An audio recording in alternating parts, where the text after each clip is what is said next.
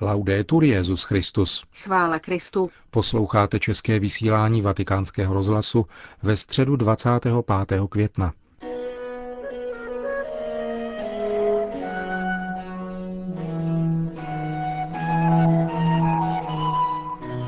Náměstí svatého Petra se dnes dopoledne sešlo asi 15 tisíc lidí, aby si vyslechli katechezi Petrova nástupce.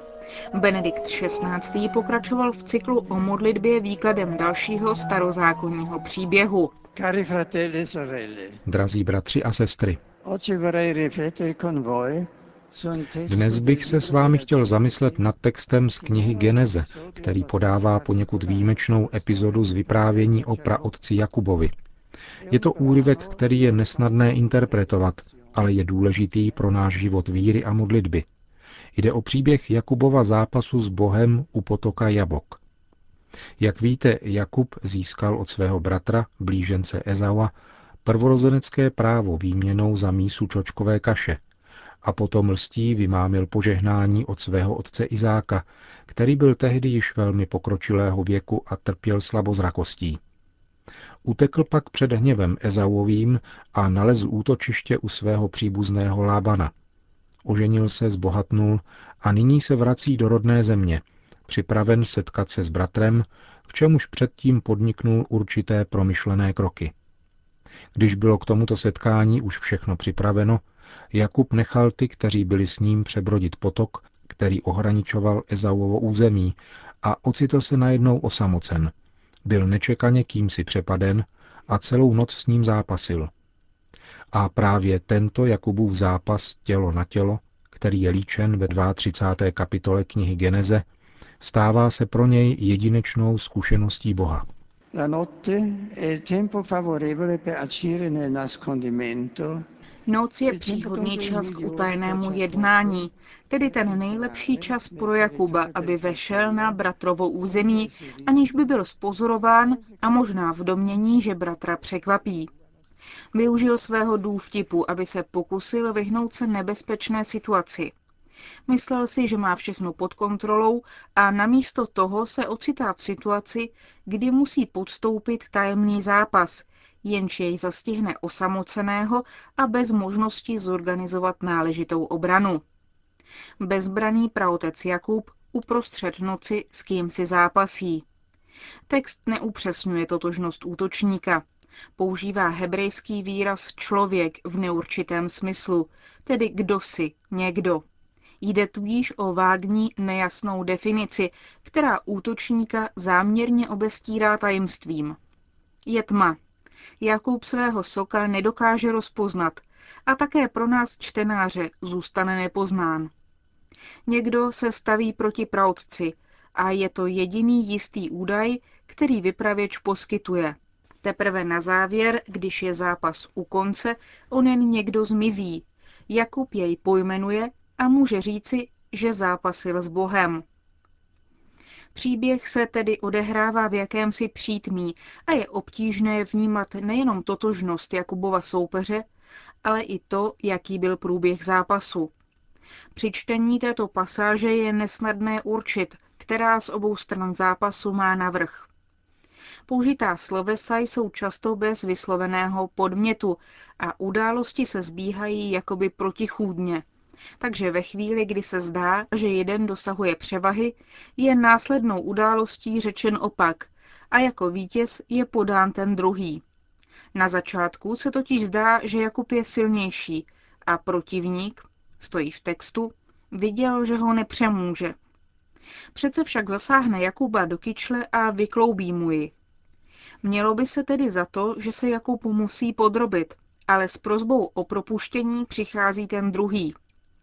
Praotec však odmítá a klade si podmínku. Nepustím, dokud mi nepožehnáš. Ten, který lstí připravil bratra o prvorozenecké požehnání, se ho nyní dožaduje od toho neznámého, jehož božské rysy snad začíná tušit, ale dosud je nedokáže plně rozpoznat. Il rivale, che sembra trattenuto e dunque consfitto da Giacobbe, Soupeř, který jakoby ztrácí a je Jakubem přemáhán, však praotcův požadavek odmítá a ptá se jej, jak se jmenuješ. A patriarcha odpoví Jakub. Tady zápas prochází důležitým zvratem. Znát něčí jméno je totiž výrazem moci nad dotyčným, protože jméno v biblické mentalitě vyjadřuje nejhlubší skutečnost osoby. Odhaluje její tajemství a úděl.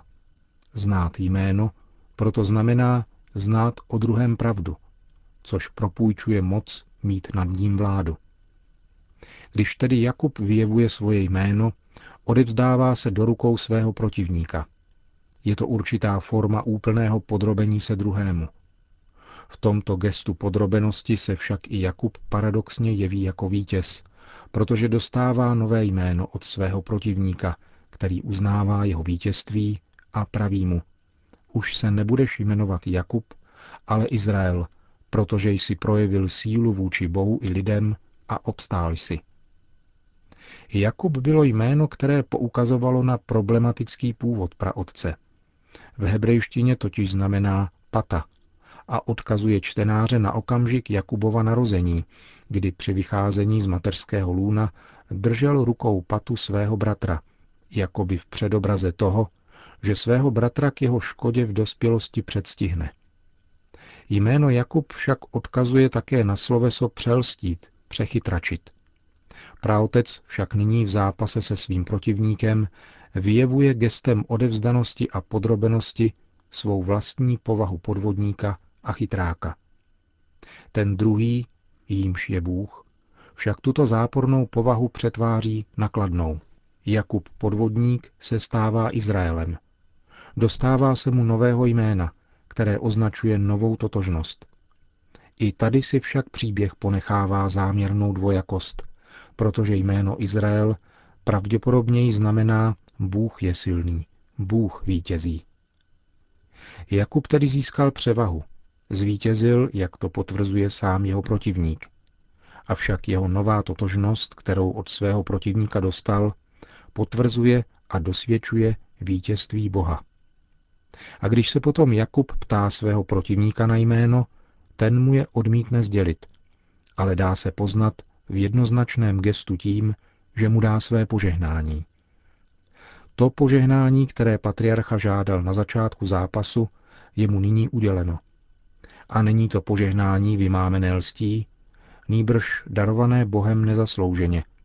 A Jakub je nyní může obdržet, protože je sám, bez ochrany, bez lstí a úskoků. Odevzdává se v bezbranosti, vzdává se a vyznává pravdu o sobě samém. Praotec tak na konci boje dostává požehnání a může definitivně rozpoznat druhého, Boha, který mu žehná. Viděl jsem Boha tváří v tvář a zůstal jsem naživu. Nyní může přebrodit potok jako nositel nového jména, ale je poražen Bohem a v důsledku utrpěného zranění navždy postižen kulháním.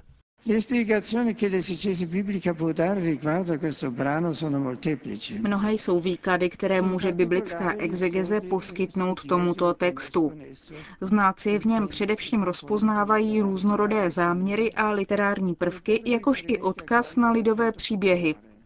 Avšak tím, že svatopisci tyto prvky pojali a zahrnuli do biblického příběhu, mění se jejich význam a text se otevírá širším dimenzím. Epizoda zápasů u potoka Jabok se tak věřícímu nabízí jako paradigmatický text, v němž izraelský lid mluví o svém původu a který podává obrysy zvláštního vztahu mezi Bohem a člověkem. Proto, jak praví také katechismus katolické církve, Duchovní tradice církve viděla v tomto vyprávění symbol modlitby jako boje víry a vítězství vytrvalosti. Biblický text vypráví o dlouhé noci hledání Boha, zápasu o poznání jeho jména a spatření jeho tváře. Je to noc modlitby, která houževnatě a vytrvale prosí Boha o požehnání a o nové jméno, novou povahu, jež bude plodem konverze a odpuštění. Jakubova noc u potoka Jabok je tak pro věřícího opěrným bodem pro porozumění vztahu s Bohem. Vztahu, který v modlitbě nachází svoje maximální vyjádření. Modlitba vyžaduje důvěru, jakousi symbolickou blízkost těla na tělo nikoli s Bohem, který by byl nepřítelem a protivníkem, nýbrž s žehnajícím pánem, který vždycky zůstává tajemným a zdá se nedostupným. Proto svatopisec používá symboliku zápasu, který implikuje duchovní sílu, vytrvalost, houževnatost dosáhnout vytouženého. A je-li předmětem této tužby vztah s Bohem, jeho požehnání a jeho láska, pak tento zápas nemůže nevyvrcholit v darování se nás samotných Bohu uznáním vlastní slabosti, která vítězí právě tehdy, když se odevzdává do milosrdných rukou Boha. Drazí bratři a sestry, celý náš život je takovouto dlouhou nocí zápasu a modlitby a je třeba ji strávit touhou a prozbou o požehnání Boha, které nemůže být vyrváno či vybojováno vlastními silami, ale musí od něho být přijato s pokorou jako nezasloužený dar, který nakonec umožní rozpoznat pánovu tvář. Až se tak stane, celá naše skutečnost se změní, dostaneme nové jméno a požehnání Boha. A kromě toho, Jakub, který dostává nové jméno a stává se Izraelem, dává nové jméno také místu, ve kterém s Bohem zápasil a prosil jej. Nazývá to místo Penuel, což znamená boží tvář.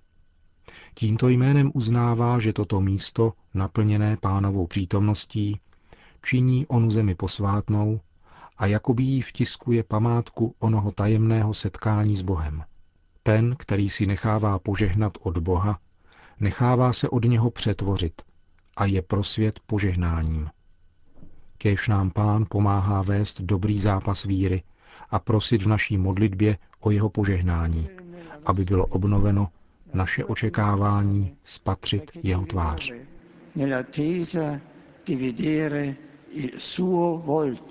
To byla středeční katecheze svatého otce. Na závěr pak po společné recitaci modlitby páně Benedikt XVI. udělil apoštolské požehnání. Sit nomen Domini benedictum. Adiutorium nostrum in nomine Domini.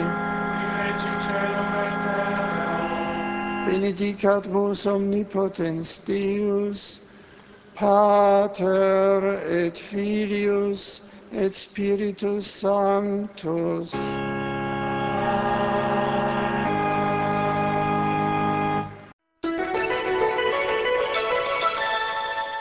Další zprávy.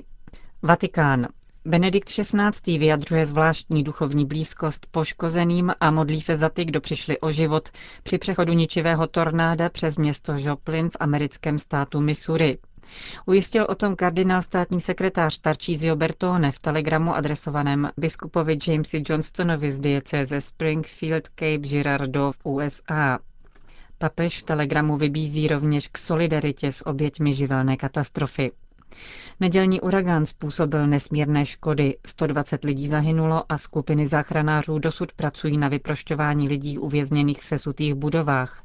Nezvěstných je více než 1500 obyvatel, tornádo zničilo přes 2000 budov. Třetina města Žoplin byla srovnána se zemí. Řím.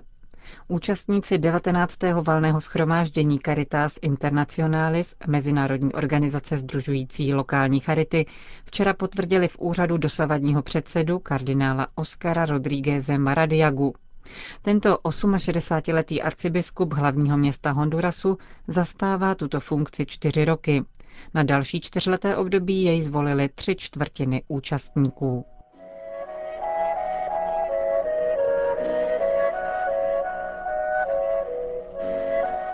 Končíme české vysílání vatikánského rozhlasu. Chvála Kristu. Laudetur Jezus Christus.